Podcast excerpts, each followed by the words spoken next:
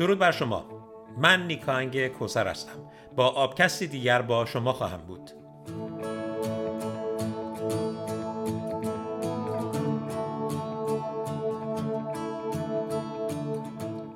این سومین پادکست آبانگان هست و این برنامه به شکل ویدیویی البته از شبکه یور تایم تیوی هم پخش خواهد شد.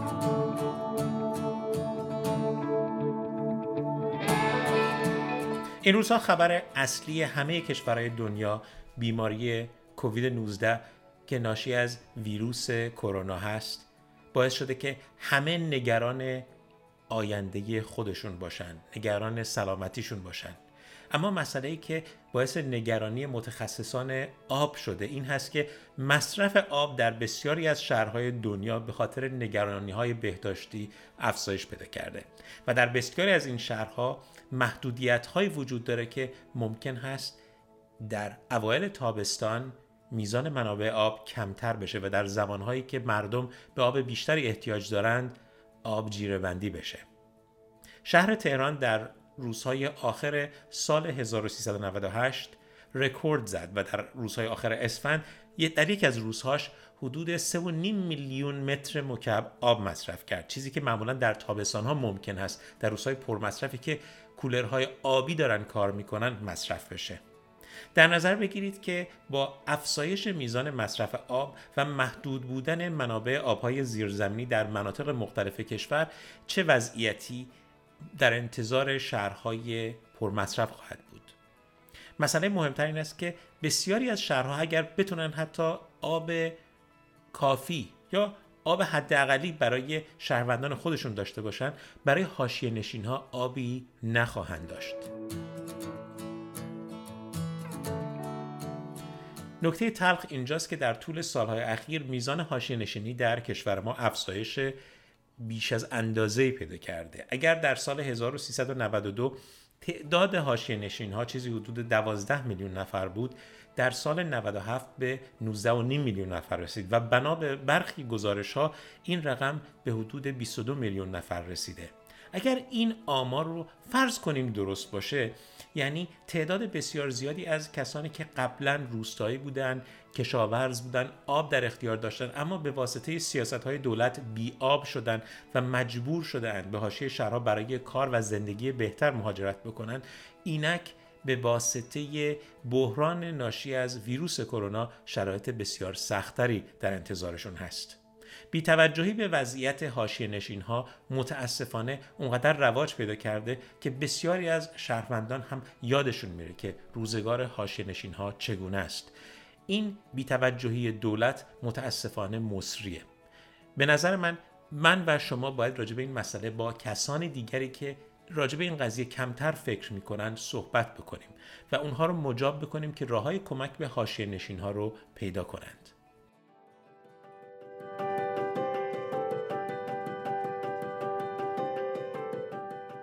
یک سال پیش در همین روزها بود که به اسرائیل سفر کردم. سفر من به اسرائیل برای انجام یک سخنرانی در دانشگاه هایفا بود.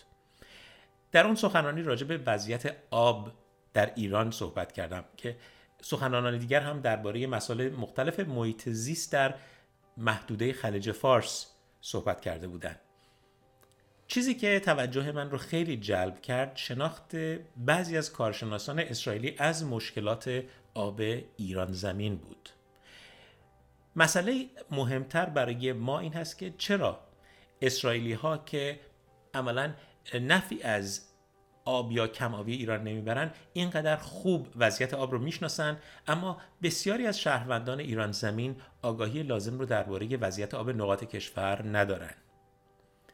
نکته مهم این است که برخی از کارشناسان در کشور اسرائیل معتقدند که با مدیریت دقیقتر منابع آب می‌توان ثبات و صلح بین رو حفظ کرد.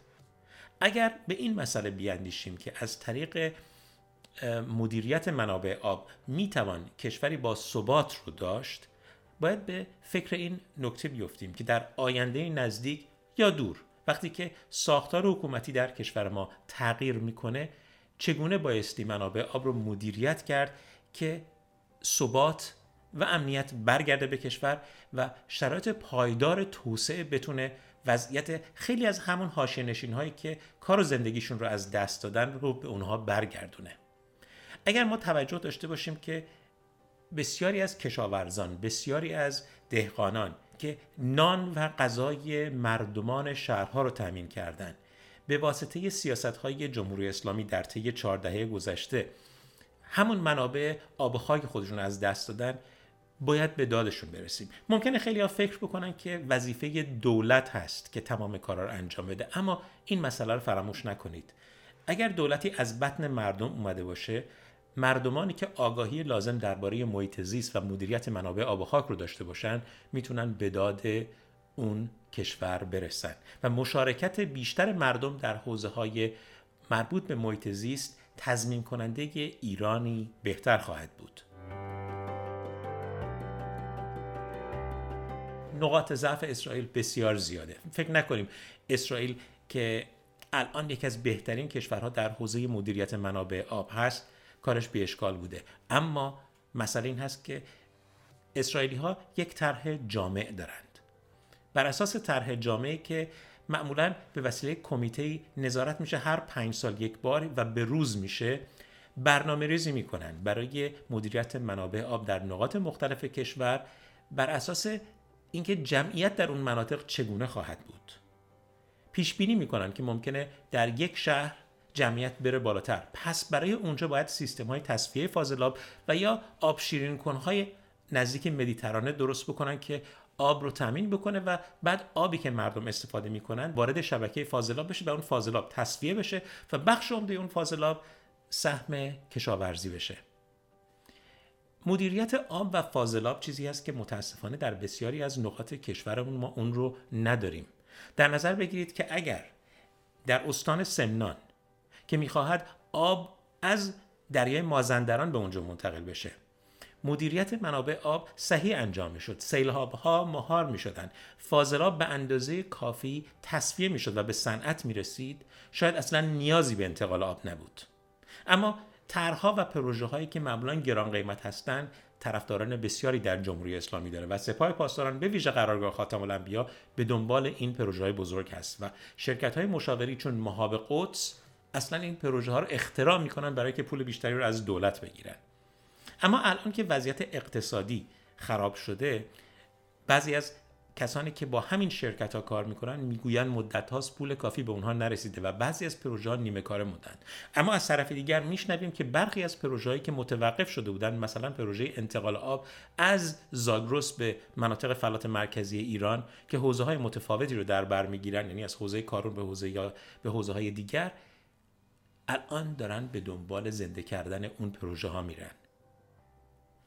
نبود پاسخگویی در ساختار جمهوری اسلامی به ویژه در حوزه های محیط زیست و آب باعث میشه که بسیاری از شهروندان ندونن چه داره بر سر منابع آب و خاک میاد. آگاهی بیشتر دردناکه. اما سعی کنیم این درد رو تحمل بکنیم و دوستان دیگرمون رو هم آگاه بکنیم که مسئولیت بطلبند از دولت.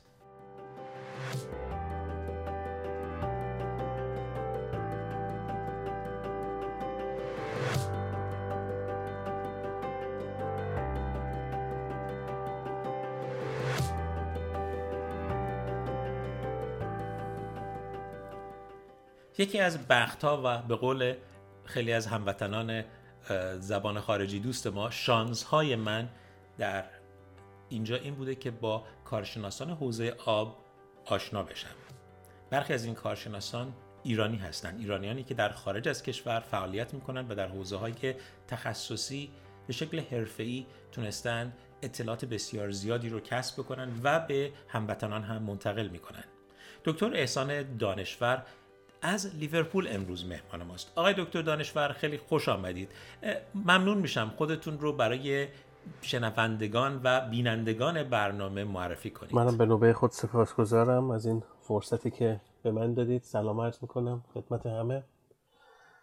همونجور که خود شما می‌دونید من دوره کارشناسی ارشدم و در دانشگاه تهران شهید بهشتی بر روی آبهای زیرزمینی و مدلینگشون. همچنین بحث مدیریت منابع آب سطحی و زیرزمینی انجام دادم. در طی دوره فوق لیسانس کاری که ما بیشتر روش کار می‌کردیم تاثیر فاز جمعآوری طرح جمعآوری فاضلاب تهران بود بر روی میزان آبهای سطحی و زیرزمینی جنوب تهران. و بعدش بحث مدلینگ آبهای زیرزمینی که به صورت فقط فیزیکال بود ما اینا رو پیگیری می‌کردیم در دوره دکترا روی چه موضوعی تحقیق می‌کردید؟ خدمتتون که ارز کنم در دوره دکترا من بیشتر تمرکزم رفت به سمت خاک و آب تأثیری که رودخانه ها با آبهای سطحی بر روی مناطق دلتایی می‌ذارن تاثیرات جزر و حضور شیمیا... مواد شیمیایی بر روی این رسوبات و این تاثیر رو من چند جا مطالعه کردم که چجوری این مواد معلق موادی که از بالا دست آورده میشه توی منطقه و منطقه قسمت آبخانه ما تاثیراتشون رو آبهای زیرزمینی تاثیرات آب شور رو آب زیرزمینی به چه نحوی هستش و همچنین بحثای مربوط به کیفیت ذخایر و منابع زیرزمینی حالا چه آب چه نفت چه گاز مشغول بودم. بیشتر کارای من یا توی دانشگاه بوده یا شرکت مهندسین مشاور کار کردم چه در ایران چه در خارج از کشور چه در کشورهای مختلفی که به عنوان مشاور کار می‌کردم. در صحبتی که با هم داشتیم گفتید که روی حوزه کارون و بهمنشیر هم کار کرده بودید. خب یکی از مسائلی که این سالها مطرح بوده همیشه شور شدن آب کارون به واسطه مثلا صد گتوند هست. اما عوامل دیگری هم وجود داره برای شور شدن رودخانه کارون. میشه در این باره توضیح بدید؟ در ارتباط با شوری آب کارون و بهمنشیر خب موارد متعددی دخیل هستند این موارد بعضیاش طبیعی هستش بعضیاش ساخته دست بشر است. زمانی که ورودی آب شیرین به این رودخونه کم بشه به هر دلیل. که غلظت مواد محلول بالا میره. خب مهمترین ماده محلول اونجا نمک هستش. زمانی که بارندگی خیلی کم هست. صدها واسه کنترل آب و مدیریت منابع آب منطقه مجبورن دریچه ها رو ببندن. خب حقابه آب کمتری میاد پایین.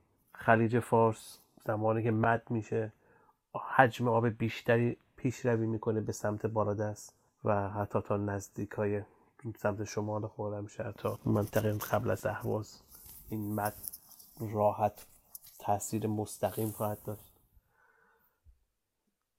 حالا بحثای که ساخته دست بشر هست بحث کشاورزی و صنعتی اونجاست که فاضلاب هایی که به رودخونه به این رودخونه ریخته میشه همچنین شستشوی زمین های کشاورزی منطقه بحث زمین های نمکی که اونجا هست و شستشوی این نمک ها و ذکر شدن اونا به کارون و بهمنشیر که خب بهمنشیر اونجا که می‌دونید شعبه از کارون هست و بعد به اروند می‌رسه. تمام اینا باعث میشه که کیفیت آب منطقه پایین بیاد. خب شما یکی از کارهایی که به طور تخصصی دنبال کردید در ایران در ارتباط با تصفیه فاضلاب بود. خب تصفیه فاضلاب رو چطوری ما می‌تونیم ازش استفاده بکنیم؟ البته که با تصفیه فاضلاب میشه واسه اهداف دیگه ای آب تولید کرد با کیفیت بهتر.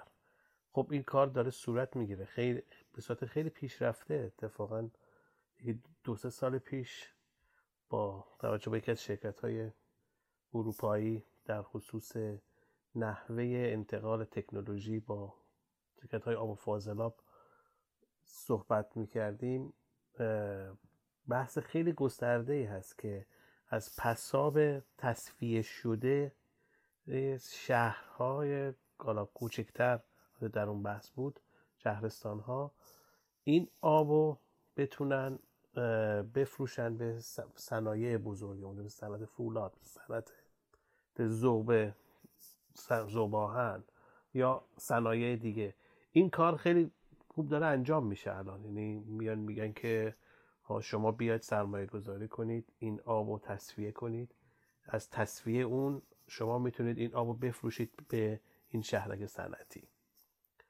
این, این کار داره انجام میشه توی چند تا از شهرهای ایران انجام شده موفقیت آمیز بوده.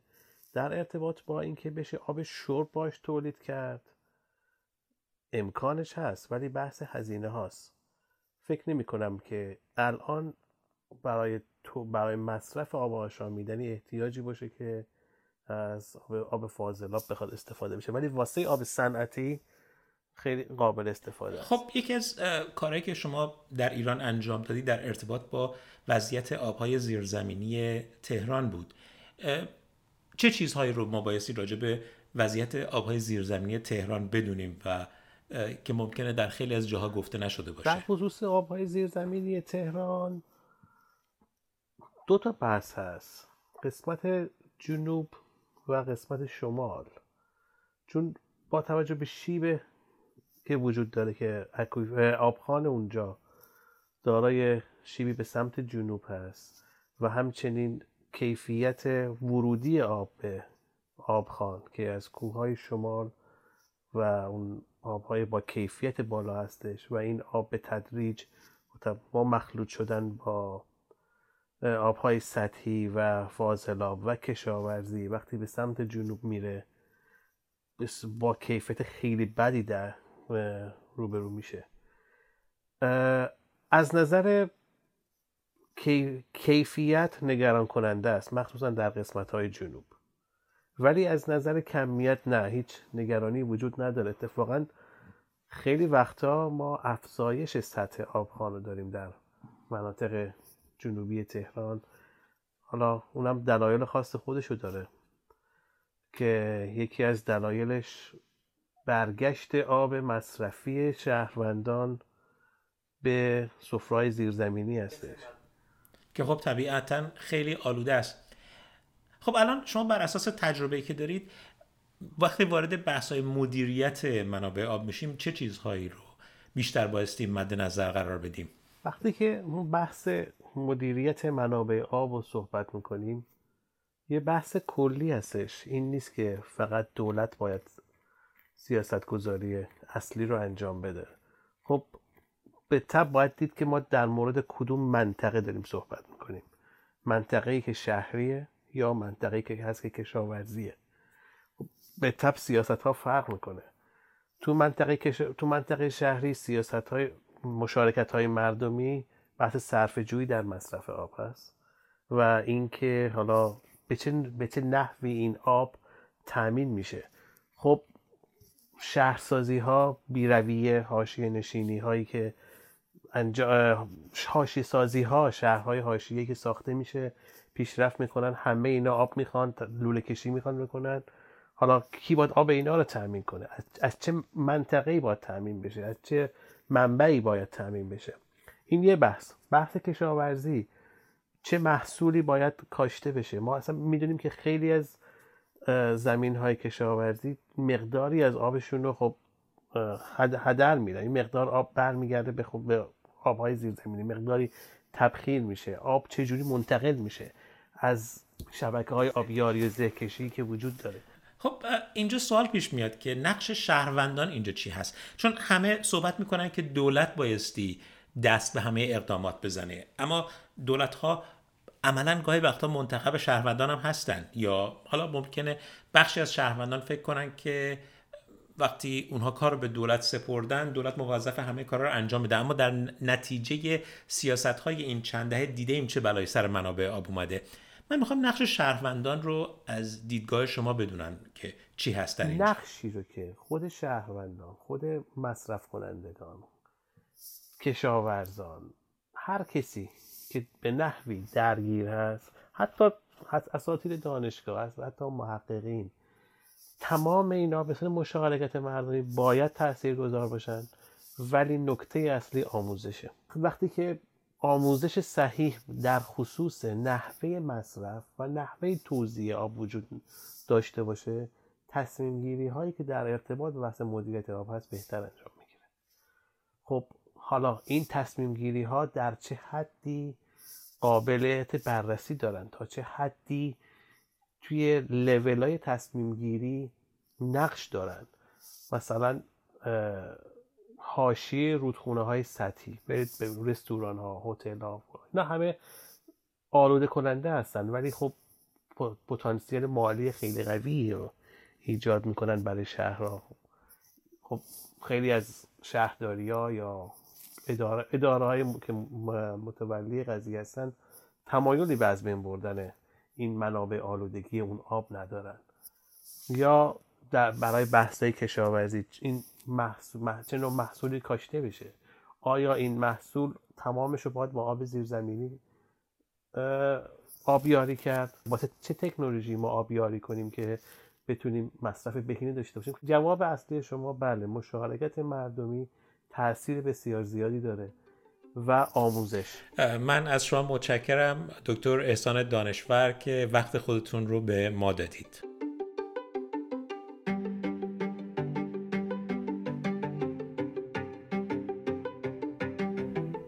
تا درودی دیگر بدرود و امیدوارم سیزده بدر خوبی رو در قرنطینه داشته باشید.